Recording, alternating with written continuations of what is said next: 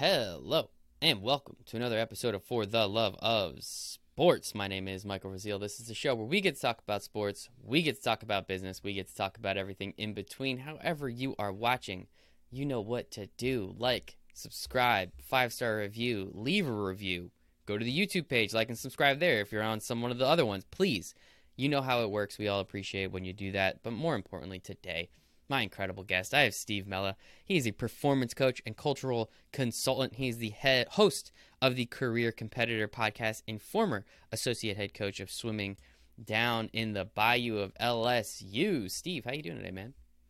I'm doing wonderful, man. Thank you for the intro. Always, uh, it's always a a little uh, fuel for the ego just to hear a little something like that sometimes. So it's nice, right? Uh, there's there's other things that'll fuel your ego somewhere in here, um, but I always like doing that, right? I want to start you off on the right foot. I want to get you jazzed, yeah. excited. You're here. Yeah. I mean, honestly, your life's yeah. peaking. You're on the For the Love of Sports podcast, so like you can honestly only go down from here, man. So that's you know. true, man. I'll let my wife know that later. Yeah. That, you know, the two the two children that we've had, kids, yeah. they, they they were they, it was great, but then then this podcast came along, and this is where this it all changed. This is where it. I so, mean, this is where it all goes down. All so uh, enjoy it while you can, man. You got a solid thirty to forty minutes of. Uh, just pure ecstasy, and it all goes downhill from it. here. Uh, Steve, very excited, obviously, to talk about all these incredible things that you're doing, you've done, that you're getting into. But the first question I have for everybody on the For the Love of Sports podcast is why do you love sports so much? I mean, I don't remember life without it. It's the, it's the easiest way to easiest way to sort of answer that from the beginning. For me, growing up where I grew up in England, there wasn't much to do, and the only real consistent option was to get outside and play sports. And so for me, I learned to compete from a very young age and I was doing every single sport under the sun, even the unpopular sports, just because it was like, hey, if they're available, I'll do it. And what's funny is in England, a lot of the popular sports here, particularly unpopular. So things like basketball, I love playing basketball. It was really easy to make the team because no one wanted to be on it. So it was, uh, you know, I was tall and unathletic, but it didn't matter. You know, I, I and I could pretty much score on anybody because everybody else was inadequate too. Uh, so so yeah, man. I just any any sport I could really get my hands on and get involved with, I was involved. And you know, when you grow up in England too, uh, as we call it football, as you call it soccer, um, you know, for us, it is a religion. Uh, it's it's ingrained for the for most people. It's ingrained from from birth, and, and for me, my team's Liverpool. And I actually lived 30 years of life not knowing what it really meant to be relevant um, as a fan. Uh, you know, I, I, lived I lived through the the Manchester United reign um, pretty much my entire school years. So we were talking the better part of like 15 years of just always n- never being good enough to your pretty much your historical greatest rival, um, and and people letting you know, you know, people letting you know that you, you your your team sucks and our team is better than yours. Uh, but I always stood strong, and I happen to now be living in uh, in what is probably going to be looked back on as, as one of the more successful times uh, for Liverpool Football Club. And that is the sport that really gets me going more than anything, even though my entire uh, history, for the most part, involved in sport was swimming. If I sit down and start talking football or soccer, however you want to put it, with someone, it's it's hard to get me off the topic quick. That's for sure. And it's it's interesting, right? So I'm a I'm a Mets fan here. Um, so mm-hmm yeah, I, I kind of know what you're you're feeling. Except now Liverpool's really good, and the Mets are the Mets are good, but we're always waiting for the other shoe to drop, right? Like Liverpool's going to win the FA Cup. Liverpool's probably going to win the Champions League this year within what the span of like three weeks of each other. So congratulations, right. kudos. Um, so like you're you're you're going to be fine. I don't feel bad for you anymore. But it's that it's that tenacity, right? It's that ability to kind of suck it up. Like I I, mm. I keep telling all my friends, I send it to everyone I know. There was this hilarious clip on the internet pretty much saying like someone was saying, what's the best thing about being a Mets fan? It's like honestly, it's it's the it's the ability to develop character because it's such a shit franchise and the ability to kind of stick through with it and say, "Hey, I know what's going to happen and it's always going to happen," right. and I still stuck with it. And you did, and look now, man, mm-hmm. look where you are now. And, and I was, I'm, I'm very fortunate to have had a dad who reminded me like it, it will come around son like it will come around one day you gotta you know you gotta keep your head up you gotta not jump onto some sort of glory whatever boat train however you want to put it of, of a bunch of kids locally that would just switch their jerseys oh, yeah. out every single year for a different jersey whoever was relevant at the time Um, you know, for me, it was because we had little successes here and there, and so you enjoy it even Yep. more, right? You know, um, and and then we actually were becoming relevant. And what's funny is I have a, a three year old daughter, and all she's known is success at Liverpool. And so one day, I can't wait. In many Right. ways, I can't wait for her to build that character. It's like it's okay. I've been here, sweetheart. Yeah. I've been here. We're gonna do it. It's- We're gonna do it. It's together. probably a little easy if they start out start off bad and then you have the Yeah, ability to get better. It's true. probably not great if you know, like, say you're a Patriots fan that's 15 years Mm. old or whatever, right? All you've seen is championships, and now these last couple of years, like, wait, we kind of suck. It's like, well. Now you know how literally the rest of the league feels, and I don't feel Yeah. bad for you. Actually, I'd stomp on your grave, and I have no problem Yeah. with that. exactly. And I- and I've gotten into that. It took me no time at all to get into NFL. Um, and I actually You're talking adopted- about religion over there. I mean, that's our religion over here, right. man. Like, it's right. no And- And, what I love, what I love about it here, is because the season is so short. Is the they this condense all the passion into this shorter season. Whereas soccer in England, it's it's all year round. It really is, and, and the, the the passion for it really never lessens at any point. But that being said, the the feeling of the NFL fan is something that I I have never seen, and I'm saying that as someone, obviously, like I say, who's who's been around some huge games. Gone, I, um, my dad and I had season tickets Liverpool from the age of, for me, from the age of 11 till 15, and so for me, it was a it was a good time. We were pretty competitive then. Saw some awesome games, but even still, just even just being in a bar over here and watching all the NFL games going on, and all the fans wearing different jerseys, and the shit talking going on around the bar, and people throwing beer, throwing wings, whatever it might be. You know, it's it's it's there's nothing like it. There's nothing like it, man. There is nothing like it, and again, that's that's why we do it, man. That's why we love sports. That's why every single But we come back. We come back for more. No matter how many hits we take, we keep coming hundred percent. I think the Mets are losing right now too, so this is uh, it's perfect, perfect segue. Um, so where does swimming come into the whole story? I'm kind of curious. As you said, so you, you played all the the as you, I think your words the odd sports, the, the the sports that nobody else liked to play. You just wanted to do stuff. Yeah. How do you how do you get into swimming and eventually become a head coach of swimming? Like where where does that Right, along? right. It's easy to get into Yeah. it, right? Someone had a pool in their backyard, but you right. went full force. Uh, yeah, I did, and uh, you know, I'll never forget it. Uh, I've told this story a hundred times to people in my circles. Um, you know, for me, I was about 12, 13 years old, and I really wanted to play soccer. I really did. Um, and you know, why wouldn't you? Um, but at the same time, I wasn't good.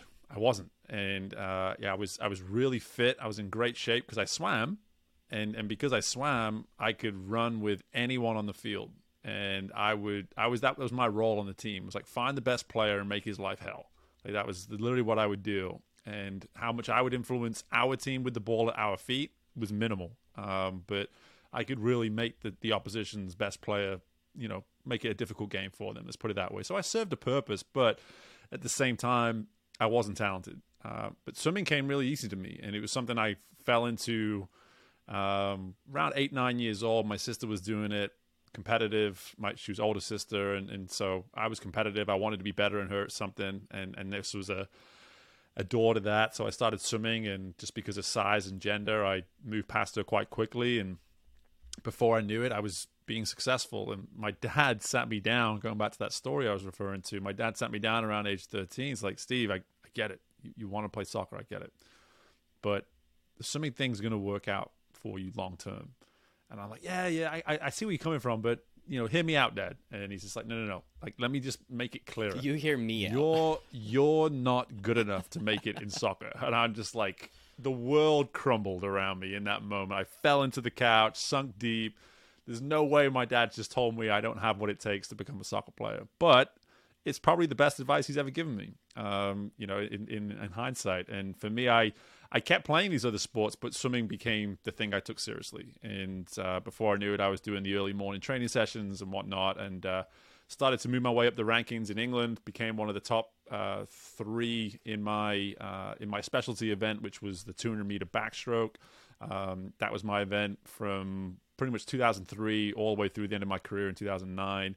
Made British teams. Um, highest I ever got in England was second in the nation, um, and then moved over to the states on a scholarship in 2005 to North Carolina State and started swimming in college. And kind of the rest is history. I found found passion for coaching in time. Uh, was a graduate assistant coach at NC State for two years, and just really fell in love with coaching. Um, saw that people responded to the way I coached and once you find that connection with athletes, it's really hard to let it go, um, to to fi- to go find something else. And so LSU had an opening in 2011, and I I went for it, and turns out that I had like eight people in my network that could get me in there. Um, Isn't that funny? At least put in, yeah, yeah right. So it was it realized straight away like who who who you know matters, and um, yeah, then spent the better part of the last decade here in here in LSU, and have put kids on uh, the top of the podium in the SEC, All Americans, and even as recently as last year, before I stepped away from the sport, put a kid on uh, the U.S. Olympic team that went on and got a, an Olympic gold medal. Incredible! So it's uh, been pretty cool. It, yeah, pretty, pretty cool is one way to say it. I, I, think I think it's a little bit cooler than pretty cool. So I'm curious yeah. though, right? Like, and I appreciate you kind of going going over the story and giving us a little understanding of that. So, what? But like the there's there's such a difference between doing and coaching, right? Like there's that cute mm. thing about teachers. Uh, those who can't do teach, right? Like there's always that yeah, funny thing, and that's yeah. not absolutely not the way it is with coaching. It's usually the other way around. Like if you're really mm. good, mm. like you don't want to coach because you know you, you, every, somebody doesn't have the tenacity that you had, the grit that you had. It comes so easy to you, and it doesn't to them. And right, you were obviously very very high level, and you know we just watched mm. in the Summer Olympics uh, you know, Britain take home a couple a couple medals if I'm not mistaken. Sure. So clearly you're sure, not yeah, like yeah, yeah. racing against scrubs or anything. What was no, it no. about coaching that drew you in? What was it about coaching that you said, "Hey, look, this is this is kind of cool." Was it, "Oh, you know, my swimming career is over. I want to hang out with the guys still" because I know that's a way that a lot of people get into it. Or or was right. there something else that just like hit you on a visceral level that you were like, "No, no, no. I I need to show and, and give people you know the, the knowledge and expertise that i have but also be able to take some of the things back that they have and give it to them in a different what is it you know kind of spin it to them so they hear it in a different light which for whatever reason clicks a little different. Totally yeah very much the latter uh, you know for me i was super fortunate. Before i came over to the us in 2005 i spent two years in the uk as part of a small group of, of athletes that trained with the british team. And I was surrounded by guys that were somewhere between six and ten years older than me for the most part, and and, and so they'd very much gone through the phase of my development that I was currently going through, and come out the other side and knew these are the pitfalls, this is the shit you need to avoid. Uh, you know, check your ego at the door. All these sort of real, true meaningful like life lessons they were able to get that into my brain at the age of 18 19 so when i arrived in the us at age 20 in 2005 i had like it felt like i was a generation ahead of my fellow freshman class it was a very surreal thing and i actually connected much more with the the junior and the seniors on the team for that reason and uh, before long though i found that people were coming to me for advice uh, you know, and, and sometimes it had nothing to do with swimming. And it came very comfortable to me just to hear someone, recognize someone, get on their level because I was, you know, not to blow too much smoke up my ass, but I, I was I was the highly sought after recruit for for the program at the time. So I, I knew my role on the team was to was to deliver, was to perform at high levels. So when someone came to me, the one thing I always try to do is get on their level, see things from their perspective. And now that I'm now that I've gone through a swim coaching career, and now that I'm doing the coaching that I'm doing in the business area, it's it's been really interesting to look back and say where did the coaching begin? Like reflecting and thinking, what were the first signs? Where were the seeds planted? And it was very much during my sort of sophomore junior year at NC State was when people were coming to me more and more frequently without me really acknowledging it.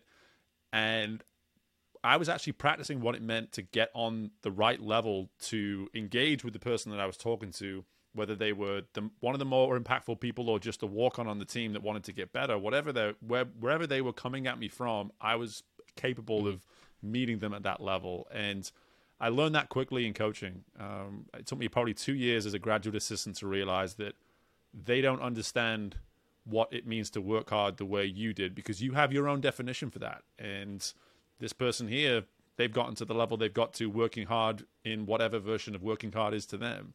So you learn real quick and it humbles the crap out of you that, hey, listen, this whoever it is you're working with on this given day, they are their own person and you have to meet them on their level in some way. And like I said, I was I was conscious enough and had enough awareness to be able to see that and realize that. And over the years, it came very natural to me to just just to meet with people on that level, you know. It, it's I don't know because I'm not very good at that, honestly. like it's it's it's really interesting, like the way you're, you're kind of almost nonchalantly explaining this because it is pretty difficult for people to do that, right? It's not easy mm. for someone to understand and like put themselves in someone else's shoes. There's so many, you know, you just hear it just in casual conversation. Oh, that person's so lucky. It's like is that person lucky or do they work their ass off? And do you know, you know that those right. types of things that piss me off. I try not to do that. I try not to project or do anything like that.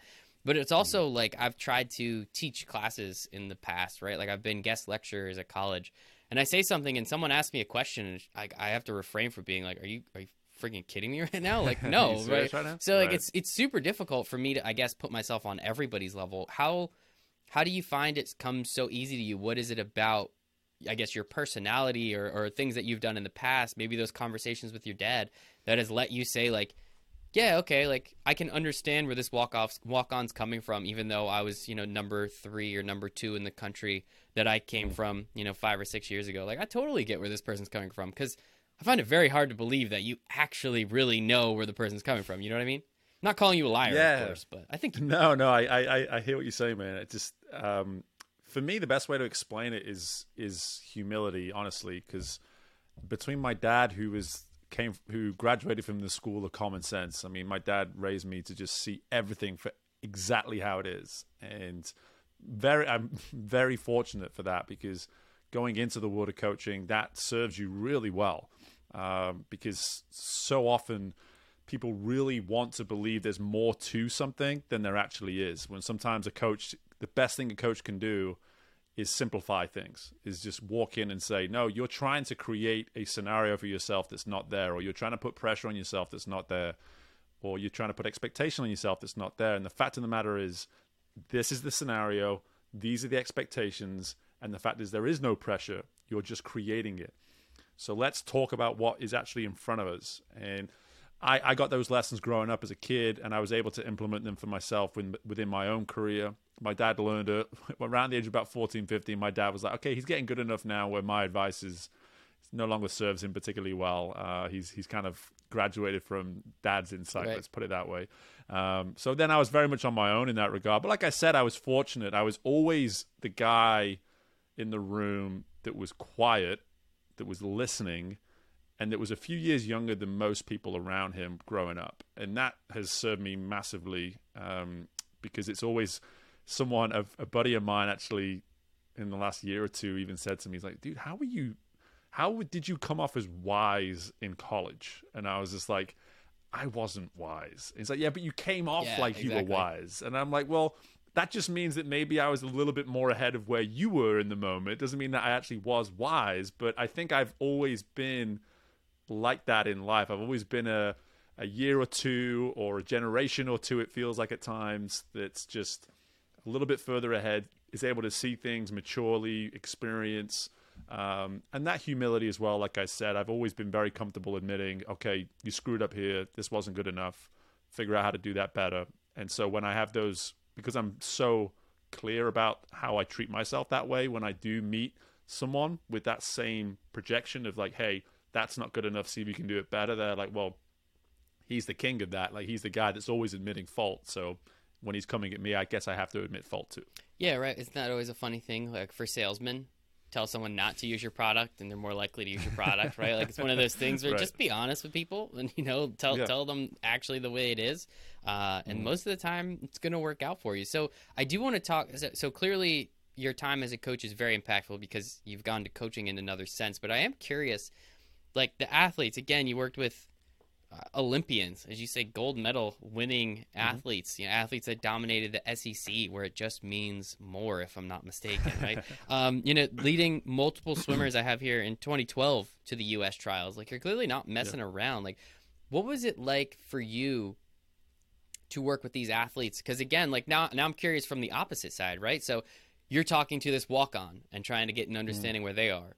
And now you're talking to this athlete that's going out to win a gold medal I don't want to put you down or anything, but I don't. I didn't right. see gold medal somewhere. You know what I mean? So now I'm kind of curious from the other side. Like, what is it like them working with some of these athletes that you could probably admit are leaps and bounds better than you, but you still have that ability to kind of like. What's that like? Being able to be like, well, you know, actually, if you did it this way, you'd probably be better. Like, hmm. There's where's the ego involved in that? Because there has to be something there, right? Yeah, and I, I, again though, at the core of at the core of every version of success, there's a real person there. You know, and I think sometimes, especially in sport, we want to make champions like superheroes. They like are. Some, Are you some, kidding? yeah, and they're, Eli and they're- Manning? and yes, they are. Yeah, I mean, they they really are in a lot of ways, but deep down in private, Yep. you know, private moments, they're they're human like anybody else, and they have vulnerabilities like anybody else. They have weaknesses like anybody else, and I think the more you can humanize any process, the more likely it is you can be successful with it. And and so for me, let's say for instance, um, the kid, his name's Brooks Curry, who I worked with from 2019 through uh, last summer to make the games. He was a no one when he arrived at LSU, and I mean when I say no one, I mean unrecruited, completely unrecruited. But when I sat down with him and I'd, I'd done a little bit of scouting and I had a good idea that his ceiling was pretty high, when I sat down with him and I presented ideas and said, "What does this sound like to you? This idea of of being an SEC champion, of being a national champion, of making an Olympic team. When I say these things, where do they hit?" And there was a little bit of that typical 18, 19 year old boy reaction of like little like, "Oh, dude," but, you know that kind of stuff. But there was also an element of acceptance and acknowledgement that there's realism to it as well. Like he, he I was able to get him on my wavelength in terms of I saw the ceiling and I try to bring him towards that ceiling, but one thing I was always very good at as a coach, and I'm okay saying this because I I'm, I feel pretty confident about it, is I was always very good at helping someone see what was required of them to get to the level that they wanted to get to. Because so often it's easy to want it, but then when you actually understand what's required of you and sit down with them and really walk through it, it's amazing how much more likely it is they're going to figure it out. And the walk ons are perfect examples. Some of my favorite stories from coaching are the walk ons that made Olympic trials, things like that. You know, guys that, guys and girls who their entire life had been made to feel that they weren't good enough and suddenly came to me with that perception that they weren't good enough and then talked to me about an idea or a dream that they might have and then suddenly you go okay well the problem here is that we've got to get you believing that you are good enough to do that. So if we focus on that everything else will take care of itself. So that's what we focused on. And everyone's got that chip right? Everyone's got that chip on their shoulder. When you can identify the chip that's specific to them um, a lot of other stuff falls into place after that. I, I really believe in visualization and declarations. Uh, you know, I do all that reading out my reading my goals out loud. Right, that's something. Most people don't even write down their goals. And then the people Yeah. that do write them down, I think it's another like fifty percent don't ever actually read them. Right, like let's read them every single day. Right, so I truly believe in all that stuff, and clearly it sounds like that you're you know able, capable of getting people to believe in themselves more than they are, and honestly Mm. that's half the battle right like as you just said like just being able to have that acceptance of the, there's an opportunity here and you could take advantage of it putting in the work at that point is the easy part right? Like if you could see that really vision is. if you say hey do this and you'll be an olympian how many people are going to do that? Not everybody of course but the right people are going to say okay let's go coach steve like let's do it. And Right. clearly you were able to do that with many of these athletes. So i'm curious then what's that like in the business sense? What's that like in the business world? I, I, I want to flip it a little bit where all right so you were a coach to college kids right? Like that's a whole right it's a whole different kind of human being right me now being Right. you know eight years removed from college i remember some of the things i said mm. and did it's just i laugh just thinking about Right. how silly they were right but now you're now working with successful business people, entrepreneurs. Mm. You're working with corporate companies and getting people to understand. So talk to me a little bit about what you do now and how you were able to take that coaching of swimmers and turn it into coaching of successful business people. Yeah, uh, uh, so much of it starts in a similar place in terms of meeting them wherever the, you know, my wh- wh- wherever I can best serve is where I need to meet them. And I think when I started this business, I assumed, okay, these are the types of people that are going to be intrigued to work with me. And you start to label, you almost label your credentials in terms of the impact they can have before people are even given the opportunity to figure out whether you're right for them. And one thing I realized quite quickly is that there's a ton of people out there that believe they're capable of more. And that was what was harmonious with me. That that that's what I realized within about a month or two of creating my business that if I do a consultation with someone and they make it clear that on some level, and this is how I like to explain it, on some level, they've been working with some expectations up to this point in their life, but they've had this realization of late that there's more, that there's a potential that they've never truly gone after. Figuring out what that gap looks like between their current expectations and what they feel their potential is, that's where I insert myself. And that's how I, I like to explain it to people when I'm doing consultations. And so for me, it's hilarious because my you talk about a demographic. I'm working. My youngest client is 26, and my oldest client is 72. You know that there is nothing consistent about those age groups. those are that, there's two completely different worlds. However, I can say quite confidently that those two people that I'm working with, for instance, are competitors first and foremost, but they are also curious about what they are still capable of doing. And when you're 26, there's something about that where it's like, well, you know, no shit. Of course, you're still curious that you've got more to give. But it doesn't mean you have to be curious. It doesn't mean you have to actually take action. So that's the thing that I admire about someone who's younger in the process. Now, when it comes to being 70, a few clients in their 60s, a few in their 50s, but again, when it comes to being 70, you're talking about tiny percentages, fractions that you can maybe potentially improve at that point in life. You know, not astronomical change, but enough change that you sense it, that you feel it. Something about your day is shifting in a way where you're noticing that this work that I'm doing with Steve right now is actually it's actually having an impact. Even in my 70s, when I should be retired on a beach with a mai tai in my hand, just chilling with a cigar, I'm still going. Why? Because we're actually identifying that even still, I have pretty high expectations, but there's still this tiny gap that I can access and work and develop myself in. So, so much of my work in the business world now is really character driven, soft skill based.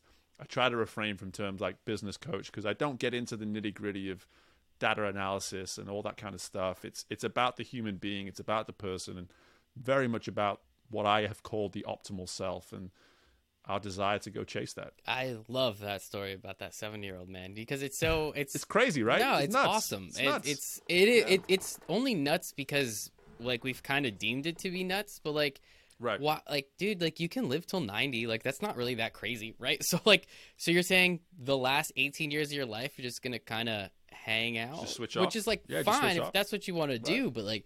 Yeah, switch off. That's a much better way of saying it. Hanging out Yeah. sounds fun. Switching off Yeah. sounds like shit, right? So like understanding that aspect of it and like I at 30 I hope to and can I feel like confidently say like at 72 I'm not going to be stopping. I hope this podcast is still going and we're on episode 3000, right? Like that's the Right. goal. Like I I do, I do this for fun. This is this is out of out of love and that's why I get up. You know, that's why I do the things that I do so I can hang out with people like you and learn what you're doing to how how you're helping other people and hopefully you can help some more.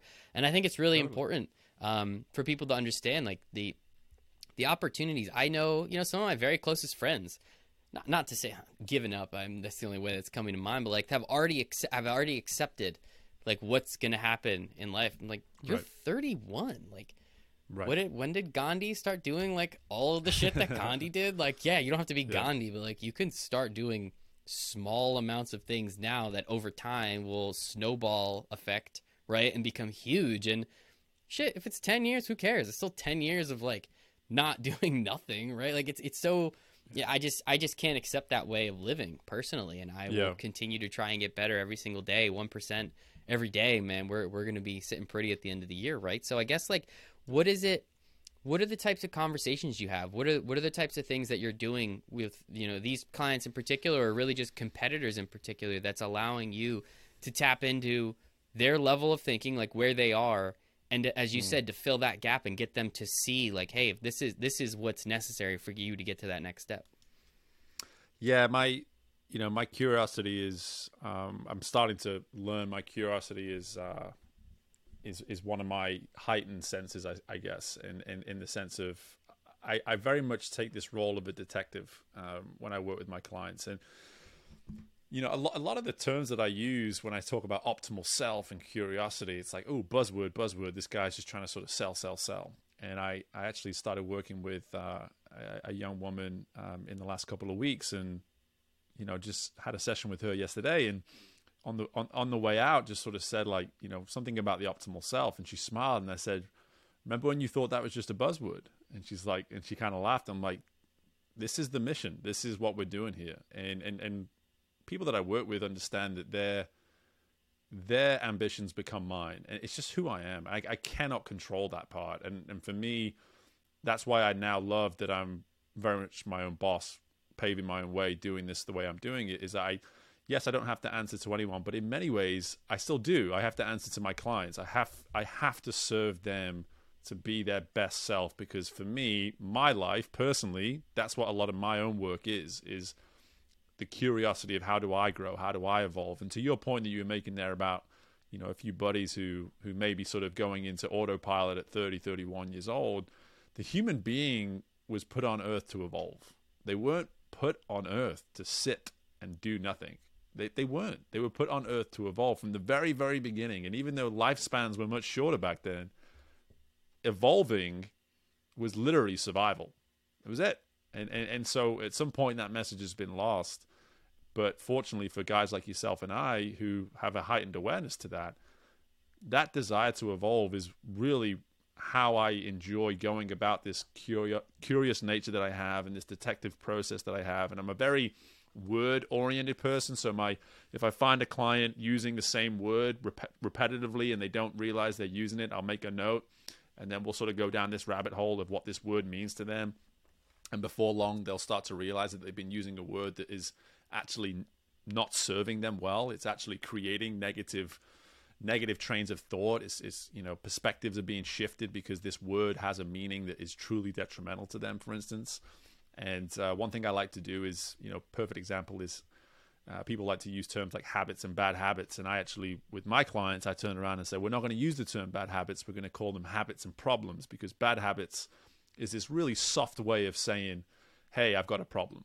I've got a problem and I need to figure it out. And I use the example of someone that smokes for a living. It's like, hey, you want to smoke? Go ahead. It's fine. And if you're going to go around saying I got this bad habit that I smoke, okay, that's fine. But let's call it what it is. It's a health problem. It's gonna call. It's gonna kill you one day, and that's that's the truth. That's you can call it a bad habit and sugarcoat it if you want, or you can call it the problem that it is. And my clients learn real quick that that sense of realism brings you into the moment, brings you into the present day, where you go, okay, I'm way more conscious now of the words I use, the decisions that I make, and it very much facilitates their growth. Um, at when when we start getting into the stride of that, it things start to speed up quite nicely. I love a lot of the things that you're saying because they 100% align. Like, I don't do things that don't serve me. I have the awareness to understand my thoughts and hear when I am being negative.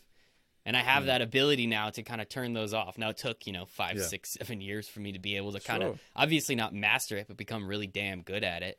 And I've become very damn good at it by just practicing and over time understanding, visualizing all these things that you're, you know, you're talking about here. I'm, I'm curious, like, how much of this comes from you how much of this did you learn from coaching right like because i'm sure along the way of, of swim coaching you learned how to deal with people even more and understand because you, you probably only dealt with so many people when you were growing up and then you only dealt with so many more people and then when you get into coaching and mm-hmm. you're coaching for many years you're now dealing with a whole you know spectrum of people that now you get to kind of pick and choose like how do i get to deal with this person right so how much yeah. of that did you learn from from coaching that you've been able to bring over from swim coaching that you've been able to bring over to now your um, we're not calling it performance coaching. Sorry, I just wanted to make sure I got that yeah. correct. And being able to kind of manipulate not manipulate people because that's not a positive word, but be able to I guess kind of like massage people and under, understanding that you're really here to help them and that they there's things that they need to do to improve. You can't do mm. it for them, but you can, no. as you said, kind of show them the way and give them the ability and the kind of the blueprint of what they need to do. Yeah, it, it's a guidance. There's no doubt. Um, you know that that guidance is something that I try to establish from the beginning, and I I have to be so conscious when I'm working with clients, and I even say it out loud sometimes to make sure that I'm not making mistakes when it comes to telling people what to do. Um, you know, when you're working in sport, there's going to be technical things where you're supposed to just tell someone what to do. Hey, that's that's not the way you're supposed to do it. Do it this way. When you're talking about the true definition of coaching, you know, coaching is helping people see helping people see what it is they need to do to serve them better. That is what coaching is. And when it comes to sport, if if we're being completely honest, based on my two and a half decades of experience in it, um, coaches don't do that often.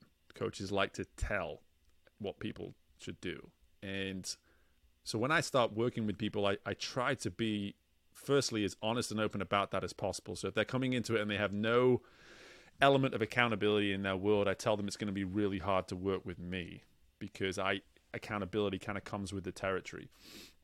Um, but in, in terms of getting them to that point of, of true growth, um, you know, guidance is huge. It, it, it, does come from a guiding standpoint. Um, and you'll forgive me, I, I kind of forgot what the question was, I guess, at this point. I don't know. I honestly don't even remember what the question was. I kind of ramble when I ask a lot of my questions. I think of all these cool things, and then I kind of spit them out and hope that you kind of, you know, figure it out. And well, I, no, you were saying about. I remember out. now. You were saying about. You were saying about like uh, whether whether my experience and um, oh, working in with like and stuff. multiple yes. different yeah, yeah, yeah. people and all these yes. different types of people has how how that's helped when you're in your current role. Yeah, so so much so much of the lessons that I've really taken into my coaching business come from experience. I, I was very fortuitous that I, I chose the educational path that I did. I did a, a, degree in an undergraduate degree in communications, and then I did a two year master's degree in management. So I got this really nice mesh of what it means to communicate, what it means to listen, what it means to write, etc. And then I got this understanding of really how the business world works and, and what you need to be doing to to get ahead. And and so it's, it it very at the time I didn't see myself starting my own performance coaching culture consulting business, but worked out. Uh, so I, I kind of got ahead there. But at the same time, the majority of what I use with my clients is what I would call trial and error. Um, stuff that I had the fortune to fail at as a coach. And, and again, going back to my message of humility earlier, to fail, to pull an athlete to one side and say, hey, listen, I told you that this was a good idea. I was wrong. Let's play. Let's let's take this in a different direction. It's usually not a catastrophically wrong idea, it's usually just enough of a screw up where you have to sit down and say, "Hey, my bad. Let's try it a different way." Uh, and, and, you know that that for me at least, uh, that humility, that vulnerability with an athlete is so damn powerful because um, they just go, "Well, shit, he's." He's telling me he's he's the guy in charge and he's telling me he screwed up and I'm I'm here for it. And and that's one thing I do with my clients now is just like listen let's give this a go. It might not work. I'm not here to tell you to do it this specific way. It's an action step and we're going to learn from this action step. I'm fortunate to say that most of the time they do work but occasionally when they don't okay back to the drawing board. Let's revisit. Let's talk it through again and see if we can come up with a different idea. And I think you understanding failure right that that's kind of a positive step. Everybody looks at failure as, as a backward step when in reality, there's no such thing as failure. There's only lessons to be mm. learned. Uh, I repeat that to myself multiple times every single day. So it's one of those things, and, and by you admitting fault or admitting failure, you're also giving the athlete permission to understand that they can fail too. There's not like a 100, like you have to be 100% every single time. There has to be some failure along the way. And it's very difficult, especially for top level athletes, for business people, you know, running their own business. It's very difficult for a business, an entrepreneur or someone running a business to admit failure to a company, right? Like that's not an easy conversation. But if you can hmm. admit failure to them, it then gives them permission to understand that they're allowed to fail too. Not that they're trying to fail, right? Like I, I kind of like being wrong every once in a while. It makes you feel human. If hmm. you're right all the time, it's boring. like, yeah, it would yeah. be nice, right? Like, yeah, let me know. Uh, I'd get in the stock market tomorrow, right? Or I'd put more money in the stock market tomorrow. But it's just one of those things that most people don't accept that as as a positive. And once you start accepting that as a positive, where do the negatives come from, right? If, if the right. if the most negative things are now positive, everything's a positive in my opinion, and that's kind of the mm-hmm. way I try and live my life is just radiating positivity all the time because negativity is what you make of it. If you choose if it's something is negative, and I think it's pretty awesome how you're capable of doing that and helping out all these people. Um, with the last couple minutes here, Steve, obviously, I mean, you're on a podcast. We have to talk about your podcast, right? Like it's ridiculous. Like it's like yeah, Inception. Man, come on, we should have been talking about this whole time, shouldn't we? That's I don't know. You had, some, you had some, pretty good stuff to say in there. Um, talk to me a little bit. So you're the host of the Career Competitor Podcast. It's kind of the name of your business too, right? If I'm not mistaken. Career. It's the same name. Cool, yes, cool, cool, exact same name. So yeah. what? Um, you started the podcast before the business though, or at least timelines kind of looked like that. No, so I did. was the business always kind of the hey, this is what we're going to be doing, or was this something you're like? Think it'd be cool to ask people some questions. Let's see what this works out to be like. Man, you know what? It's um, the universe is the universe has given me a lot of great ideas and great direction. I would say in the last few years, and uh, believe it or not, I was I was a podcast before the the real trend kicked in. Ooh. So it was about four years almost to the day. So here we are in middle of May. Uh, it was 2008, May 2018. I think I started to at least schedule my first three recordings, and uh, all three people I knew, and I because I wanted that safe space. You know what I mean? Um, and but anyway, the the idea behind the podcast when it when it started, career competitor, was sitting down with former athletes and having them talk to talk to an audience and provide insight on what it means to apply the characteristics and the traits that they that serve them well as an athlete in whatever it is that they're doing today. Uh, and so it was it was really cool just to take an element of the world that I was in as a swim coach, but then the part that I loved about swim coaching was people and seeing their development as people through the four years of college. But I also made a lot of effort keeping in touch with people after they would leave college too, and, and seeing what they would go into. Uh, and so it, it was a it was a natural idea. It was something that I was super excited about, and I just kind of went for it. Uh, and uh, before I knew it, uh, you know, here we are now, four years later. I've had some. It, started off almost seasonal, and now I've got into a good rhythm with it in the last couple of years. So about 135, 140 episodes, something like that. So churned out a lot, and the the crazy thing about it was that my network just kind of kept growing, as you, I'm sure you've noticed too with what you're doing. Is is the network just keeps growing. People want to introduce. They come on, they have a good time, they want to introduce you to someone else. And before I knew it, probably around uh, a little after COVID, COVID was a very good time for podcasting, as everyone knows. um, but the um, it was after COVID that I started to interview a few people, C-suite execs, um, business owners, uh, Olympians, Olympic champions, NFL Hall of Famers. Um, Steve Atwater actually Wow. came on the show. Um, so just little things like that were super exciting, and people would start to just drop a little bit of, you know, just uh, advice at the end of episodes. Like, have you thought about what you can do with this show and just all that kind of thing? I'm like, well, I'm kind of doing it. Like, no, no, no. Have you thought about what you can do? Like, what you can do away from the show?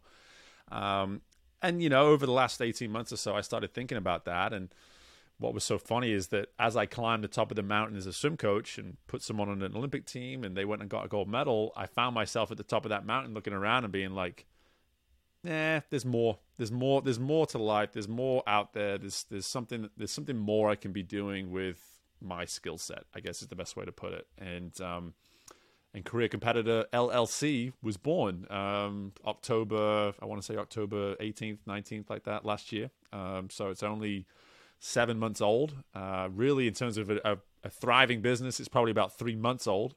Uh, so it's very young still. Um, but at the same time, so much of what I did to begin, the purity of the idea at the beginning of the four year process, still very much remains in my interviews today. We've kind of gotten off track a little bit from time to time, but at the same time, what I'm now doing is very much implementing a lot of the lessons I've been able to get from my guests over the last four years. So it's been it's been awesome, man. I mean, as, as you know, podcasting for me, it's uh, it's a passion, and now it's a first impression. That's the cool thing about it. Now it, it used to just be a hobby, and in many ways it still is. But now it's like, hey, welcome to me, welcome to career competitor, welcome to who I am and what I do. And I also interview people and love getting to learn from them. But this is a first impression of who I am now in terms of, you know, almost like the front line of my business, if you will. I love it, man. I think it's awesome. It's my favorite thing I get to do as well. Like hands down, don't get paid. Uh, did use this Not a penny. not a penny, Four years, zero dollars. zero dollars. But I I wouldn't stop. I will never stop because I love it so much. Um, it's the uh, I don't know, man. It's the ability to like sit down. We've talked for forty five minutes now. Yeah. I haven't looked at my phone once. I don't think you have, even though I might have saw it once. Uh, no, I'm kidding. No, I wasn't. Kidding, I was I'm looking kidding, at the clock. I was looking at the clock, dude. I know it's a quick 45. I'm pretty damn good at this. I this. couldn't so. believe it. I Um, couldn't believe it. but it. no, 45 in, minutes. in all honesty, like it's such a cool thing. Like I don't sit down with my closest friends and sit down and just stare at them for 45 minutes, right? And just like, Right. hey man, no Isn't funny? phone, no food, no. You can have a glass of water, maybe a beer if we're having a lot of fun. But like, it's just it's there's nothing you're not gonna have this type of experience, and I do this twice a week, and I love it more than anything. And I get to talk to cool people like you, hear the things that you're doing here, and how you're hearing pe- helping people. Hopefully, be able to introduce you to some more, so you can help them, and just let other people listen to the conversation. Hopefully, they can pick up a couple things. If I can help one person with every single conversation, I think I'm making an impact, and that's kind of my goal there. Um, Yeah. I was going to let you go, but I actually came up with another question that I- I'm curious Do it. about. So, you are a performance coach and cultural consultant. You have your own business, and you help people that own their own business. Mm. Who helps you? Oh, Because that's like, it's really easy to tell somebody, maybe not really easy. It's easy to say, like, hey, man, you should be doing this. But then it's kind of difficult then to get a little introspective with it, right? Like, that's not the easiest thing Yeah. to do. No, one hundred percent, and um, I'll be extremely open and honest as I am all the time on my on my podcast. I've I've actually been in therapy for clo- going going on seven years now. Um, and what's so funny is that when I went in there, I went in there for the for the reasons that most people would start therapy to to truly get some help. Um, now I go in there for a mental massage is the best way I to like put it, that. and um, you know just to go in and, and sit down with a guy who seven year relationship I've had with my therapist now. I mean, there's there's not a lot of friends I Right. have in my life that I have a seven year relationship with. So for me now, so much of it is actually just positive conversation. It's just going in there and just saying like, yeah, you know, I'm thinking about this, and this is something that kind of sat with me for a few more days than I wanted it to, and my energy was a bit off here and there, and all this kind of thing. And so it's a it's a it's a sounding board for me now that really does give me what works for me. And uh, you know, people in this day and age, we we we have endless amounts of ideas and resources at our disposal. People try, um, you know, meditation. Uh, you know, they try all, all sorts of stuff. Um, you know, journaling is something that a lot of my clients do. It's something I really encourage. I once did that I don't need as much now, but um, you know, for for me, we've always got that ability to have access to someone or something, and, and for me, therapy's been that. Um, you know, I if my wife listens to this, she's probably going to want me to say that she's a resource too. Um, but she's she very much is, and she knows that. Uh, but at the same time, uh, you know, going back to all those lessons of my childhood, uh, my dad to this day um, is is still a guy that I can just sort of say like, hey, you know, I'm doing this with the business right now. And he, ah, that's that's stupid. I was like, all right, thanks, Dad. Appreciate, Appreciate the bluntness. Um, that's a it's a perspective. It's an idea. Thank you. I'll, I'll I'll jot it down. Thank you so much. Uh, you never had your own business, but never mind. But he Uh, knows. yeah. um, but no, man, it's it's something that I, I talk about on the show all the time. It's just my journey with therapy and, and something that I, uh, you know, people getting into coaching. People said, "Oh, coaches need their own coaches," and I'm like, I agree, 100, percent and it's something that I, I continue to consider, and I'm sure I'll I'll do at some point myself. But I built that type of relationship with my therapist now, where in many ways he's he's become a coach to me too. Um, so it's uh, something I'm very fortunate about, and always something I encourage anybody who's even thinking about it. Just just go do it. It's, good to talk uh, to it's people, beneficial. man. It's good to just Yeah, man. say the things that you're thinking in your head out loud. That's why I like I I have like an on-off relationship with journaling. Like if I need to, I'll be able to kind of sit Mm. Yeah. down like a couple days and just just spill everything out, and then it's like that's kind of nice. Mm. Now it's it's out of your mm-hmm. head and it's on the paper. It's on like the computer screen. That kind of you know the ability to get it out. So actually, just being able to talk to somebody half the time is really all you were looking for, and all you really needed was just to vent or to talk some shit every once in a while, right? We all like doing that, and it's necessary. Not say and that's you know- what's what's funny. What's funny about that is that's where I'm at with my therapist now. I don't have scheduled appointments. I literally wait till my body tells me, "Hey, it's time to go back and see a therapist," um, and I let my body decide when that's right. And so it's uh, sometimes I'll go twice in the space of three or four weeks. Sometimes two months will go by, and then I'm like, "Yeah, but it's about time again." But it's it's it that that that heightened awareness to something like that is what serves me well. Hundred percent. I mean, we go to the doctors for checkups for Right. our body. Uh, I don't know. The brain's pretty damn important. Maybe we should pay attention to that a little Yeah, bit some more. some would say it's maybe the most important. Maybe, maybe, Awesome, Steve. This has been awesome. Um, let's uh, give me the websites, give me the socials, give me everything, and then I'll add everything to Yeah. the show notes uh, in case everybody wasn't quick enough to jot them down. I appreciate it. Yeah, it's career competitor, careercompetitor.com, and you can enter that into just about any podcast area as well, and you'll find the podcast. Uh, you can email me at steve at careercompetitor.com, and I'm pretty consistent on socials. It is coach underscore steve underscore m m for mel my last name so it's all uh, pretty consistent and uh, i'd love just like yourself, man. I love talking to people. So uh, if you're ever just looking for a 30 minutes, just chat and want to get my insight on a few things, Steve at Career Competitor, I'd love to talk to you. I, I well, I'm going to take that as you were saying that to me, and I appreciate that. Oh, please do. Oh, yeah, no, let's no, do it again next week, man. Same time next week. Maybe not the same time next week. There's some playoff hockey on right now, but uh, no, Oh, I prefer doing this, and, and I appreciate you for that. I think it's pretty important, and it's pretty, um, it's impactful, man. People people got to Mm. understand that kind of thing. It, it it really is, and it helps. It helps in more ways than one. Um, so I really do appreciate you coming on, Steve Mellor, performance coach, career consultant, host of the Career Competitor podcast. Steve, thank you for your time. Everyone listening, thank you for the time. It's the only thing we don't get more of, so I appreciate you giving me mm-hmm. some of yours. And other than that, man, hope everyone has a wonderful rest of their night. Thanks, everybody. Appreciate you, Michael. Thanks, man.